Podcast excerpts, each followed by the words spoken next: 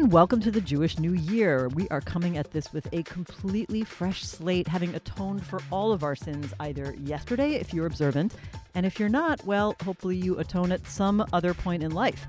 Today is October 7th. We are getting really close. It's 25 days until the Israeli elections. I'm Dahlia Scheindlin here in Haaretz Studios with Anshel Pfeffer. Hi, Anshel. Thank you. I'm absolutely sure all the Jewish Israeli politicians did a great deal of atoning for their biggest sin of all, which is wasting our tax dollars by holding election after election. Now, this election campaign is frustrating for people in many ways. I mean, politicians, that is. Us analysts are thrilled with elections. Do you think some of the politicians are just a teeny bit sorry now that they took us down this road of elections number five, Anshel? Well, I think that uh, there certainly are some politicians who spent uh, Yom Kippur examining their deeds and As decisions over the past year. I'm sure Nir Orbach, who until very recently was one of the main uh, whips of this coalition, uh, did uh, a lot of soul searching. And was he right to have been the, the man who ultimately brought down the coalition? As despite his thoughts and hopes that he would find a, a, a realistic spot on one of the lists running in the next election, he's going to be unemployed in in in just a few weeks. So he's certainly done a lot of uh, questioning of himself. I think probably also another of the stars. I mean, these names will be forgotten very soon. Who's going to remember Orbach? That is so true. We think these are the most important people I mean, right he now. and news two weeks, people are bulletins just three months ago, every day. What is he going to do? The same thing goes for Ghaida Rinawi Zoabi, the Meretz uh, Knesset member, who is no longer on the Meretz list as well. She's lost her job and any prospect of getting a job from the government because there were all kinds of talks Nobody's of very happy with no. sending her somewhere to be the consul in Shanghai and things like that. And uh, by extension, I think that amongst the party leaders, probably the one, I don't know if he spent any time praying, it's not really his tendency, but uh, uh, certainly the one who probably is most disappointed with himself in Yom Kippur is Nitzan Horowitz, said boss, or who should have been the boss of Ms. Uh, Rinawi Zoabi. And according to many people, even he's admitted it kind of took his eye off the ball.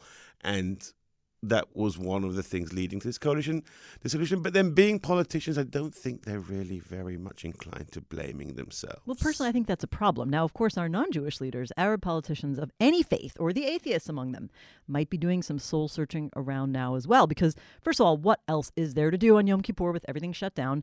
But also, there is a fresh news survey from Makan, the Arabic language Israel TV, showing just 39% of the Arab Palestinian citizens of Israel plan to vote at present. The last survey I saw focusing on Arab citizens was about a month ago, and it showed the exact same rate. So we're seeing no movement in dynamics for turnout among Arabs in Israel. Now, we discussed this in the last episode, so if you missed it, you just need to go and listen to our last episode. The real question is is this it? Are we not going to see any change in this electoral uh, turnout dynamic until the end? And is there any reason to think it might change? Anshel, what do you think? I think we'll see lots of changes. In turnout and potential for Arab turnout? We have no idea. I mean, a fifth consecutive election is unprecedented. It's a post-pandemic election. That's not something we've had before. It's a fifth. Ele- every election we're having in this series, Everything is unprecedented. new and unprecedented. So, talking about turnout in general, the general population as well as the Arab sector, I think, is slightly. We, we have to take a pinch of salt in any prediction, even the best of polling, and we know it's difficult to poll. that Even the issue. best. And you've explained it to me in the past that turnout is one of the things that pollsters have trouble at some level to to to predict. At this stage, it gets much more accurate, though, the closer you get to the elections. But I think that these unprecedented factors are, are, are doubly true when it comes to the Arab sector's turnout because on top of what we've just mentioned, they have they haven't had three separate par- Arab parties running in the election since 2013, and and remember in 2013 it actually boosted turnout. The fact that there were three parties competing for the vote, there was a re- relative to the low Arab turnout. That But it still got much higher in 2015 But then it the got higher because got of joint together. list, and then it split. So who knows what the factors are going to be here? And also, this is the very first election in which the Arab Israeli voters are going to be going to the polls after having had an independent Arab party in the coalition. That is very unprecedented That, that's never happened before. That could that affect the turnout? Could it turn it? Could it push it down? Could it boost it at the last moment? Who knows? And I think also unforeseeable events will also play here a role. Whether it's some terrible act of police violence against Arab Israeli citizens or some very radical thing that perhaps Netanyahu or one of his partners will say against the Arab minority, they could either push it down, it could boost up, who knows? And I think we're we could see something very different than what the polls are saying now, or it could be just as bad, or, as the polls or even worse. Who knows? I mean, the sad thing is, we know that whenever the right wing goes on the attack against Ar- the Arab community in Israeli elections, it's often considered something that boosts their turnout. I mean, this is the terrible, tragic irony that it somehow serves both the right and the Arab community but we'll have to see. So, one more thing about Yom Kippur before we leave that behind us. You know, Anshel and I, we were both a little bit stymied on the following question of whether Benjamin Netanyahu fasted. We just don't really know. But why did we even, why did this even come up?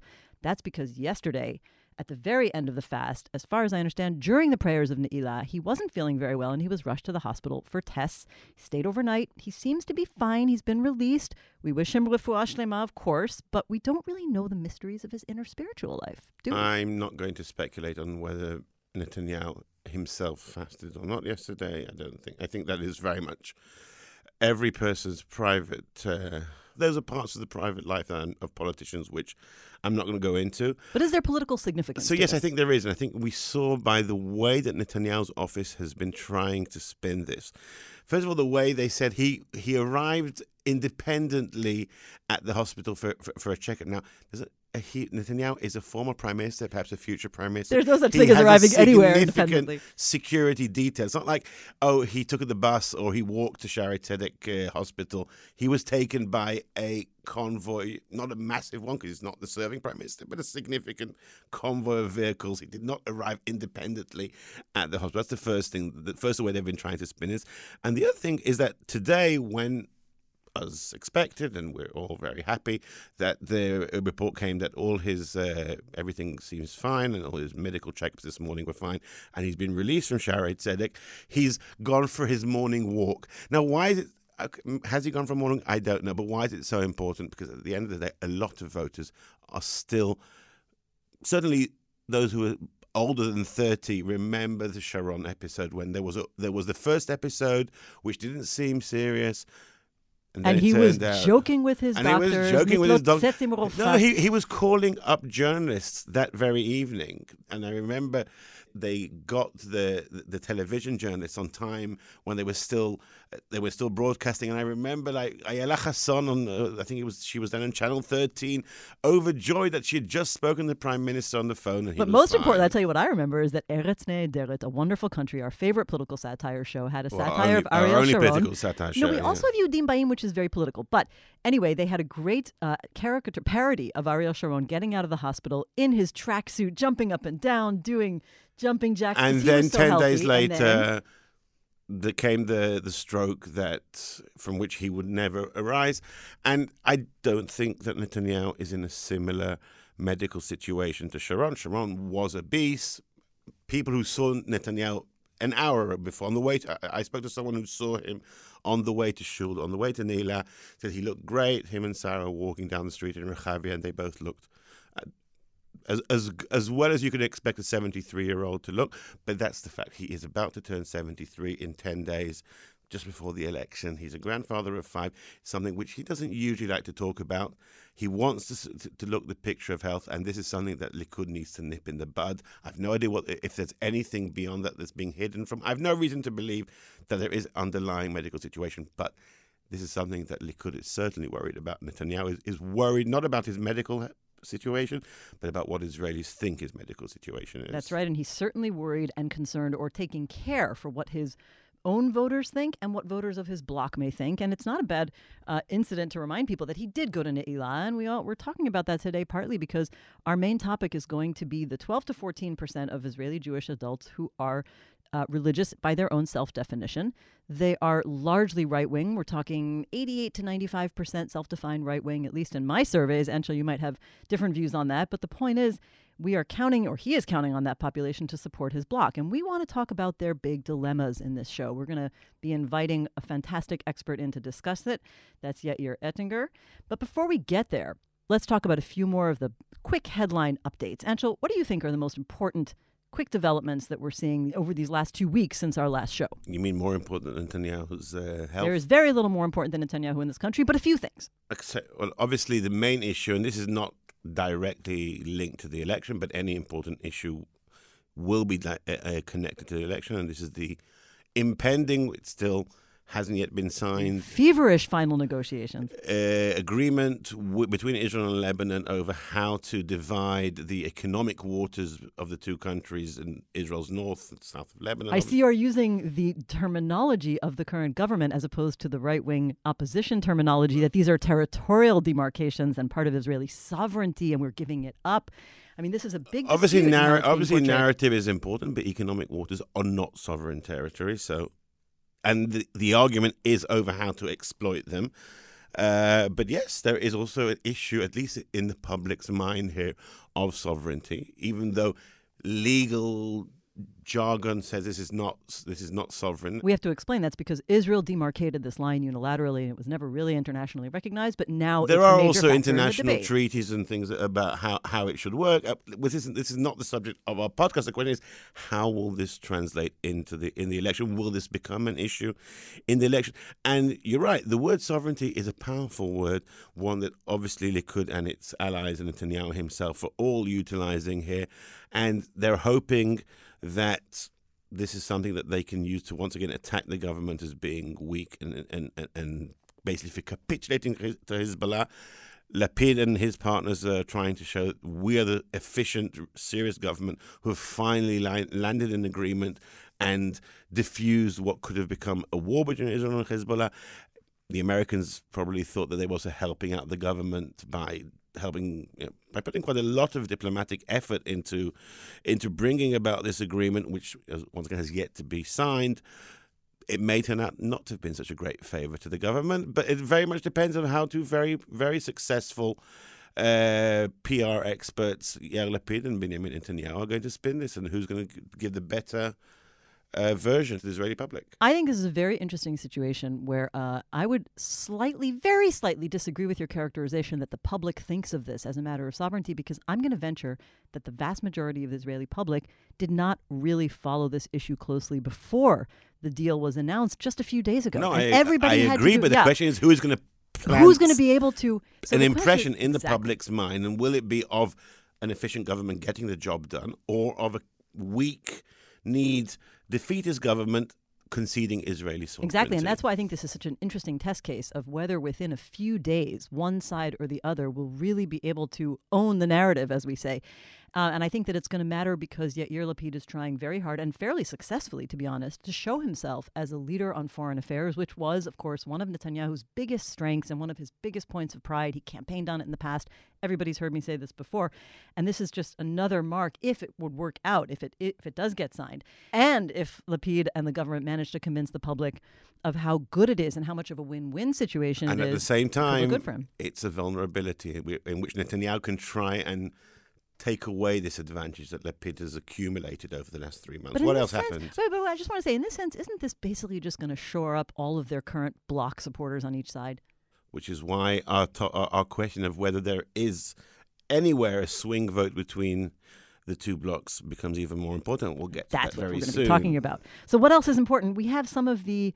Let's. I'm, I'm kind of trying to think of how to characterize the next two items we were thinking of discussing. They are both items that reinforce the current direction of the current party. So, for example, Merav Michaeli has been fighting for the right of the Tel Aviv light rail, which is currently under construction, shutting down the entire city for the meantime, but hopefully it will be much more efficient for later when that light rail is finally built. And she has been asserting that it needs to run on Shabbat this is something that everybody kind of expected of her. Some people are disappointed she didn't take a stronger stance on this before. It's absolutely reinforcing what people think labor already stands for. Anshel, is this going to make any difference, or is just just kind of driving home the point? This is who we are. We didn't get everything done perfectly, but this is what we would do and and work on in the next government if we're part of it. Well, sadly, it's not going to make any difference. Merav Michaeli has been the minister for the past year plus. Of transportation. Yes, that's that is why she is the one dealing with the light rail, and an issue which has been an issue for many years of public transport on Shabbat. It's not just about the light rail. You can just have a bus running on Shabbat. You don't need to take, you don't need to dig up half of Tel Aviv to do that. That hasn't progressed over the last year of her term, and whatever she says now is pretty immaterial because yes, there are various planning procedures that need to be in place. Whether or not what what will be the timetable of the light rail, which is supposed to begin when in Next about November. Exact. Thank you. So over a year from now.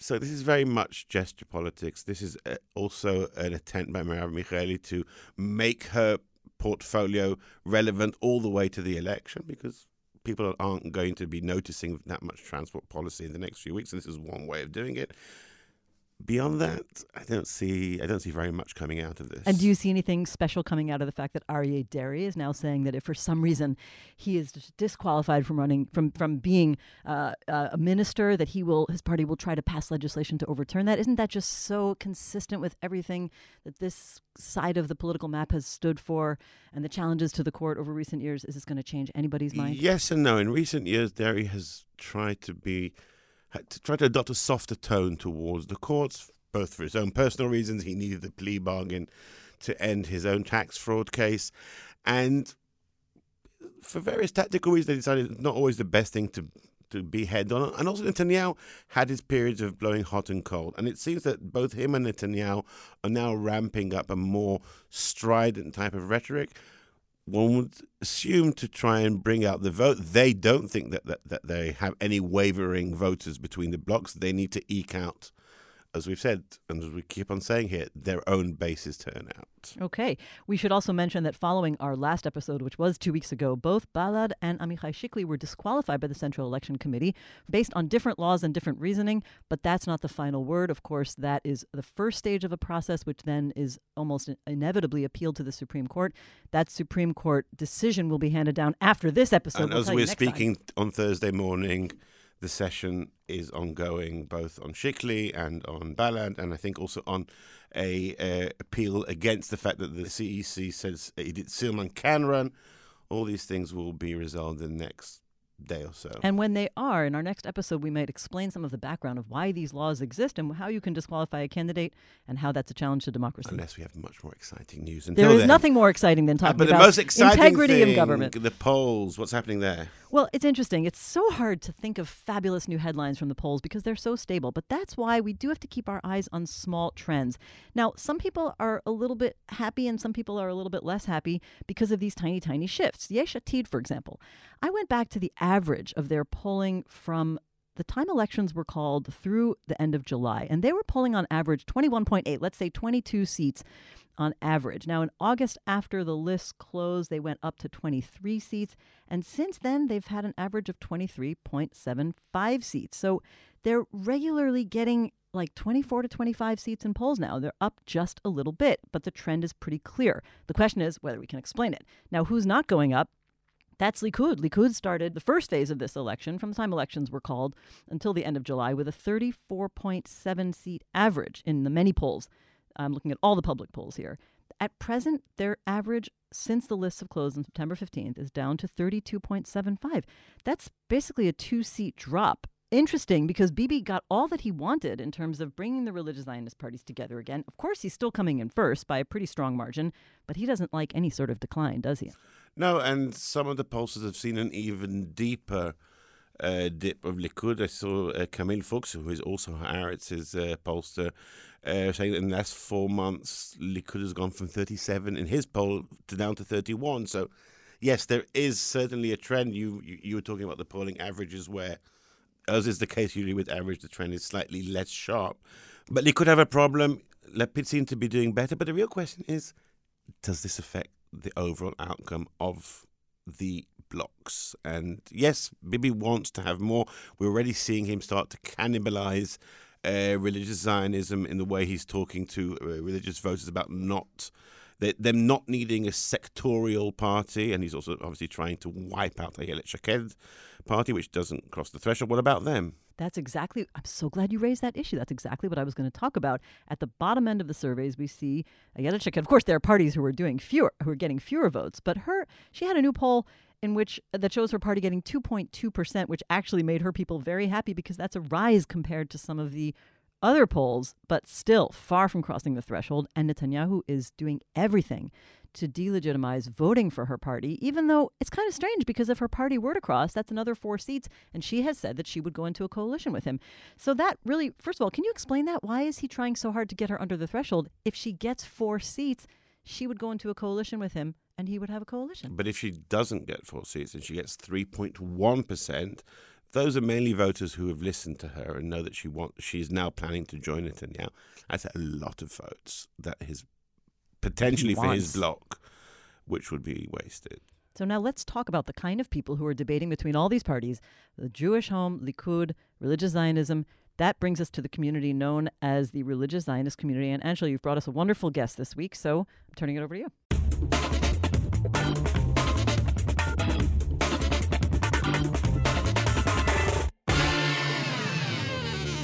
So, we've spoken here on the podcast at length of the two main battlegrounds of this election the Arab sector, where turnout could well decide this election, and the Likud base, which Netanyahu is doing everything he can to mobilize, in the belief that there are hidden reservoirs of stay at home Likudniks that, if he can only bring to the polling booth on November 1st, will give him the majority which has been so elusive in the past four elections. But some observers believe that they may have detected another critical constituency, one which actually has regularly high turnout. But what makes them unique is that in these elections, they may contain within them this special sector, the only group of voters which could perhaps switch between the pro and anti Netanyahu blocs. It's not a large group, but even 1% changing sides could determine the outcome. I'm talking about the Dati Leumi, or national religious community, most of whom are quite right wing, but a small section of whom are slightly more moderate and stuck in the middle and perhaps maybe looking slightly more favorably at one of the anti Netanyahu parties. And to speak about that group and the Dati Leumi vote in general, there's no one better than our guest today, Yair Ettinger. Hi. Hi, Yair. Formerly of this parish, the religious affairs commentator of Israel's Public Broadcasting Corporation, Kan, and the author of the groundbreaking book Frumim, or in its uh, upcoming English title, The Great Split. It's a really fascinating book about the ins and outs of the national religious community in Israel and also modern Orthodox in America and some uh, some other locations. Yeah, how are you doing? Hi, friends. How are you? Thank you for having me today. Thanks for joining us. So, Dahlia will, I think, open the batting here. Okay, we have to settle some real scores here. Anshel and I have a deep disagreement. It's not even a disagreement. It's it's more like a Talmudic argument over the definition of this community. So we just want to ask the expert because I believe in expertise. How do you define the national religious community in Israel, and how many of them are there as a portion of the electorate? Okay, uh, as in a simplistic definition, it would be the community that is between the Haredi Orthodox community, uh, ultra Orthodox Haredi, uh, and the secular sector.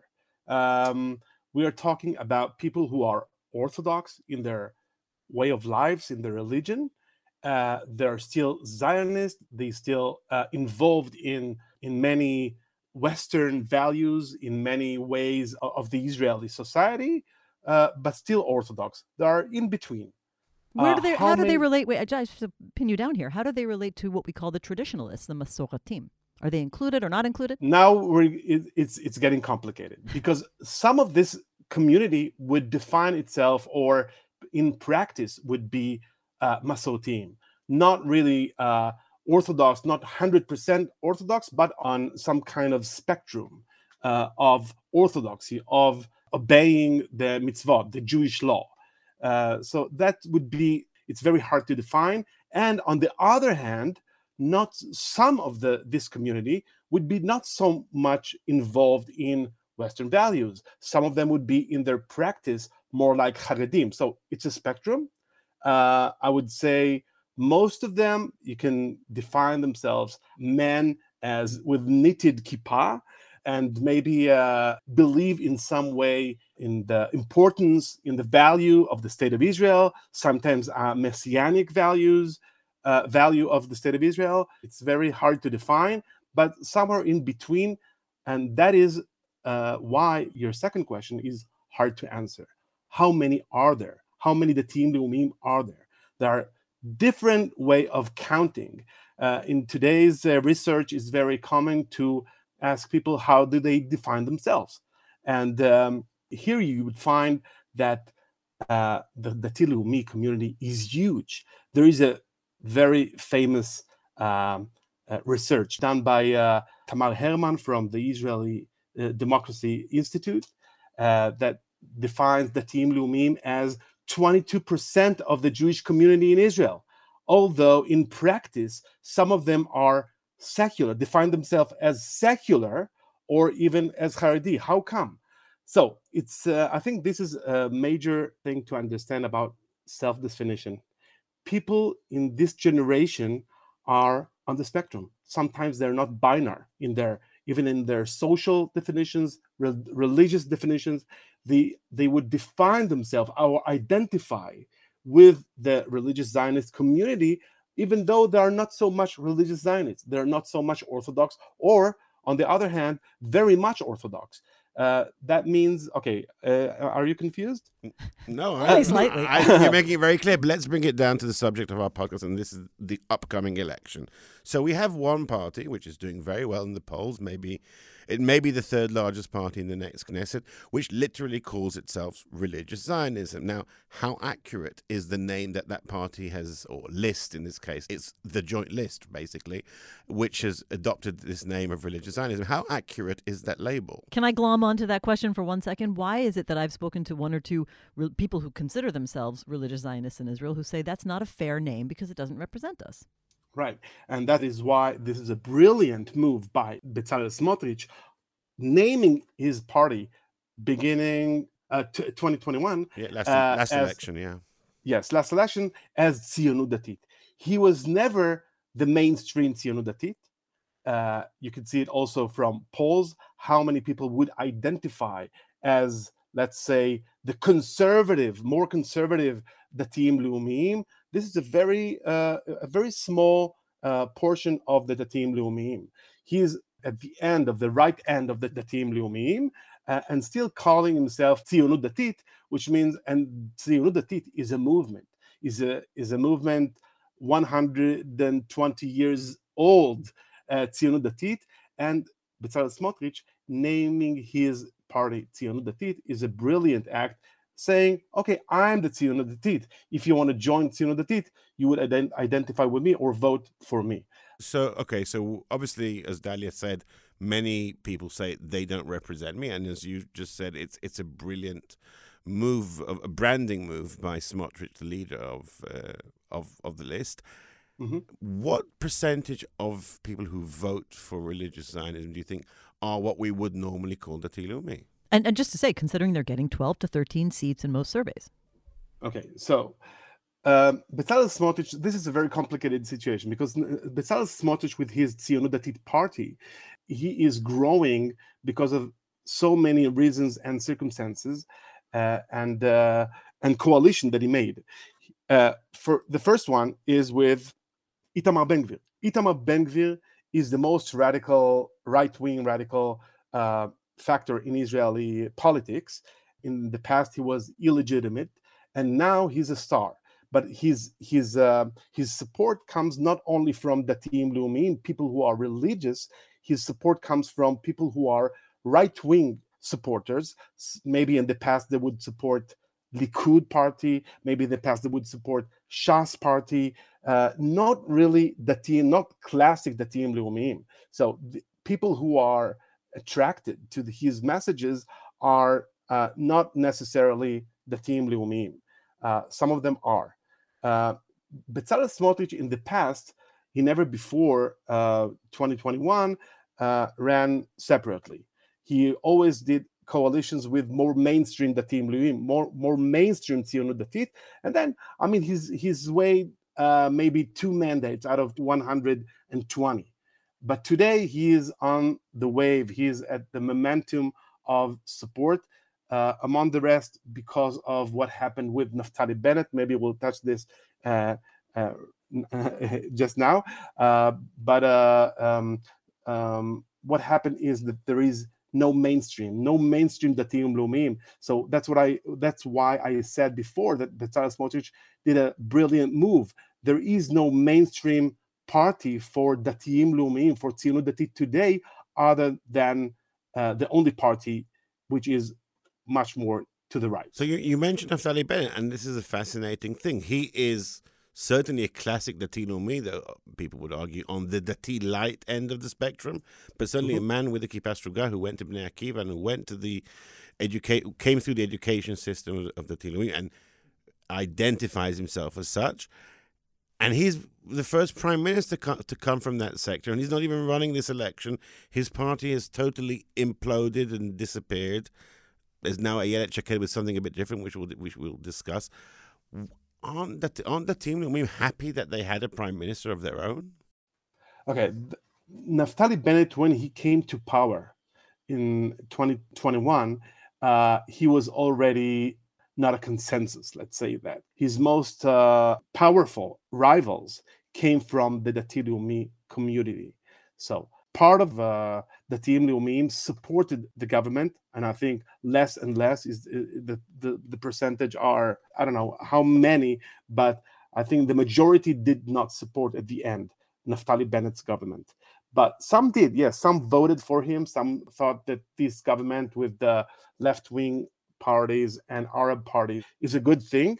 But most of the Datim Leumim did not like that government what happened was that Naftali Bennett lost the whole support that he had, which was not, was not huge before the last elections. He lost it. So now there is no party for mainstream Datim Leumim. Actually, Naftali Bennett, he was he served in the Knesset for a decade. And in this decade, amazing things happened to the religious Zionist politics. Actually, the center of the religious Zionist um, community politics disappeared and there was a huge vacuum and into this vacuum entered Bezalel Smotrich. What interests me is that it seems that Naftali Bennett began to lose support, as I think you were implying, before the last election. After all, you know, his party only got seven seats, and I, it sounds to me like you were saying his rivals were coming from the national religious community before he made that very fateful, consequential decision to, to go into this coalition to break ranks with Netanyahu. And could that be a result of the fact that he and Ayelet Shaked had tried to create something called the New Right, which was supposed to be a bridge between secular and religious people and a kind of, you know, um, a mixed community sort of party, as we say here, and maybe the harder, the hardcore, more right wing uh, elements of the religious Zionist community were not that interested in such a thing, and they thought that was like some sort of a left wing move even before he went into the coalition with the left. Is that part of the breakup? I mean, the, part of the changes that you describe in the national religious uh, community as a voting community, as a constituency. Yes. Okay. So let's let's remember that Naftali Bennett, when he entered into politics, it was in 2013. 12 uh yeah 12 he he he got he won the lead, uh, he won the, the leadership primaries. in 13 he went to the knesset the first right, time yeah. right right. And he was a rock star. People admired him all around. He was he he did amazing thing to the religious zionist party. He this is a party that was with three seats in the parliament and it became uh, it had uh, 12 after the first election that Naftali Bennett appeared. So what happened was that Naftali Bennett uh, lost his support uh, gradually. First, when he he left the the, the Habayit Hayehudi, he left the party, he left the mainstream party, and said, "I'm I'm into trying to get a new coalition of soft right people who are traditional in in their uh, Jewish in their Jewish life, people who are not necessarily orthodox, um, and then gradually he lost first the support of rabbis in the Tzionut Datit. Then he he went to into more centered uh, Israel, centered Israeli politics, and maybe most important, uh, um, Anshel, you are the expert. He did not go with Netanyahu. There was a, a crack between these people, and when the Israeli system, the political system, is all about Netanyahu. Naftali Bennett lost support with Netanyahu's supporters. So this is part of what happened with Naftali Bennett when he formed the new government in 2021 with people from the left wing. And left wing is a very loaded uh, um, notion or, or, or, word in the Datim Leumim's life, the Datim Leumim politics that he gradually lost almost all the support that he had. So let's bring us to the here and now. Bennett's not running in this election. Maybe he'll be back in politics at a later stage, but in the election taking place in three and a half weeks from now, this what you call mainstream Datim Leumim, this group, which is worth a few a few, a few Knesset seats, probably three or four, they're being fought over quite intensely by Likud.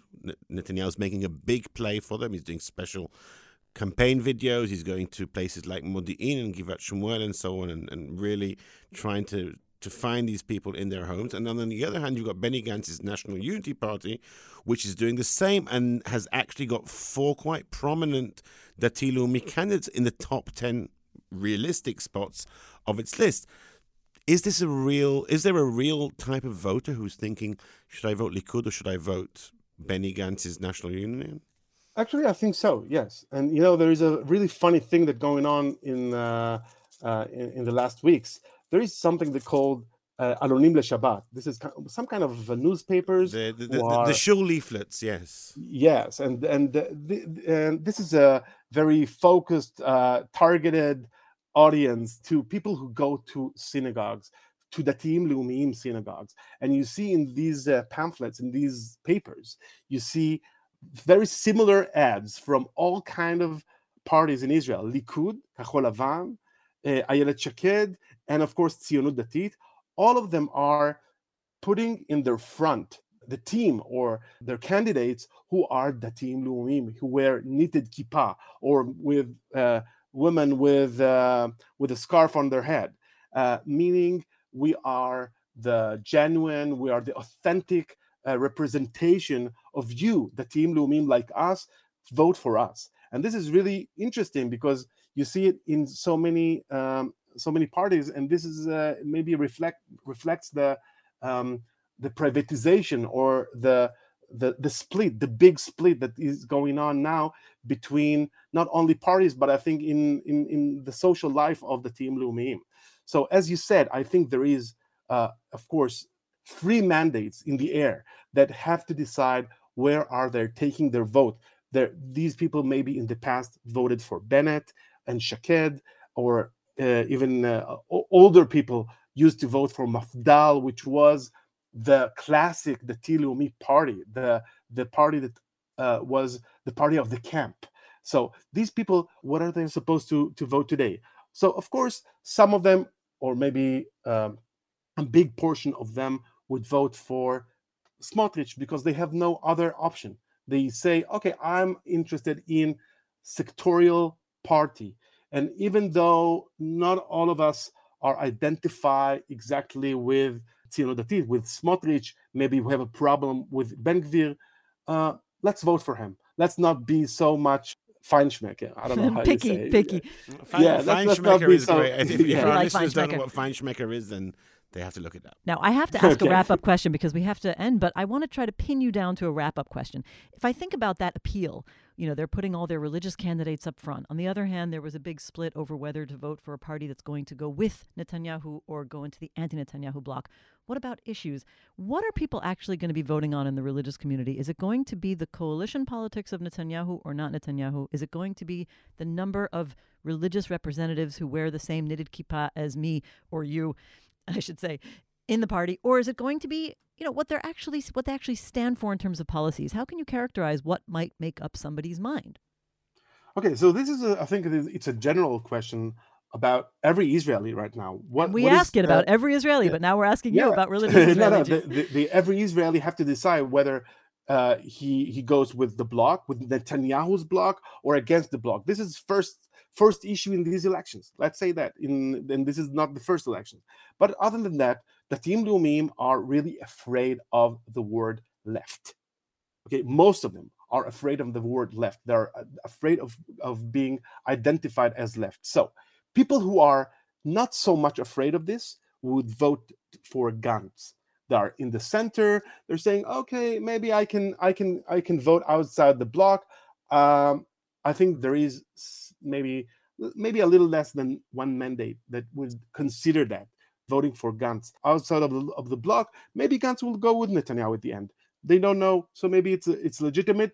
But Gantz is uh, they they suspect Gantz because Gantz maybe has some people who identified as left, but other people would vote for Ayelet Shaked, and Ayelet Shaked is also has also a problem because Ayelet Shaked with the Bayit Yehudi, they, they don't pass the threshold.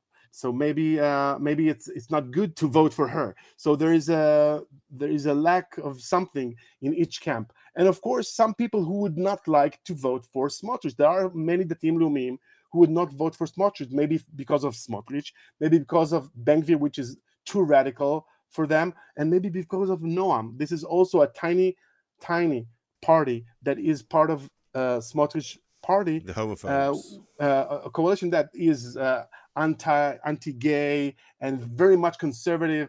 Uh, and we should remind people that Bibi was the one who conv- who begged them to go back into the sure, party alignment sure, with them. Sure, and of course Bibi and some people, I think maybe many the Datim Leumim at the end would vote for Bibi, and this is why the Datim Leumim is such a boiling uh, uh, place right now.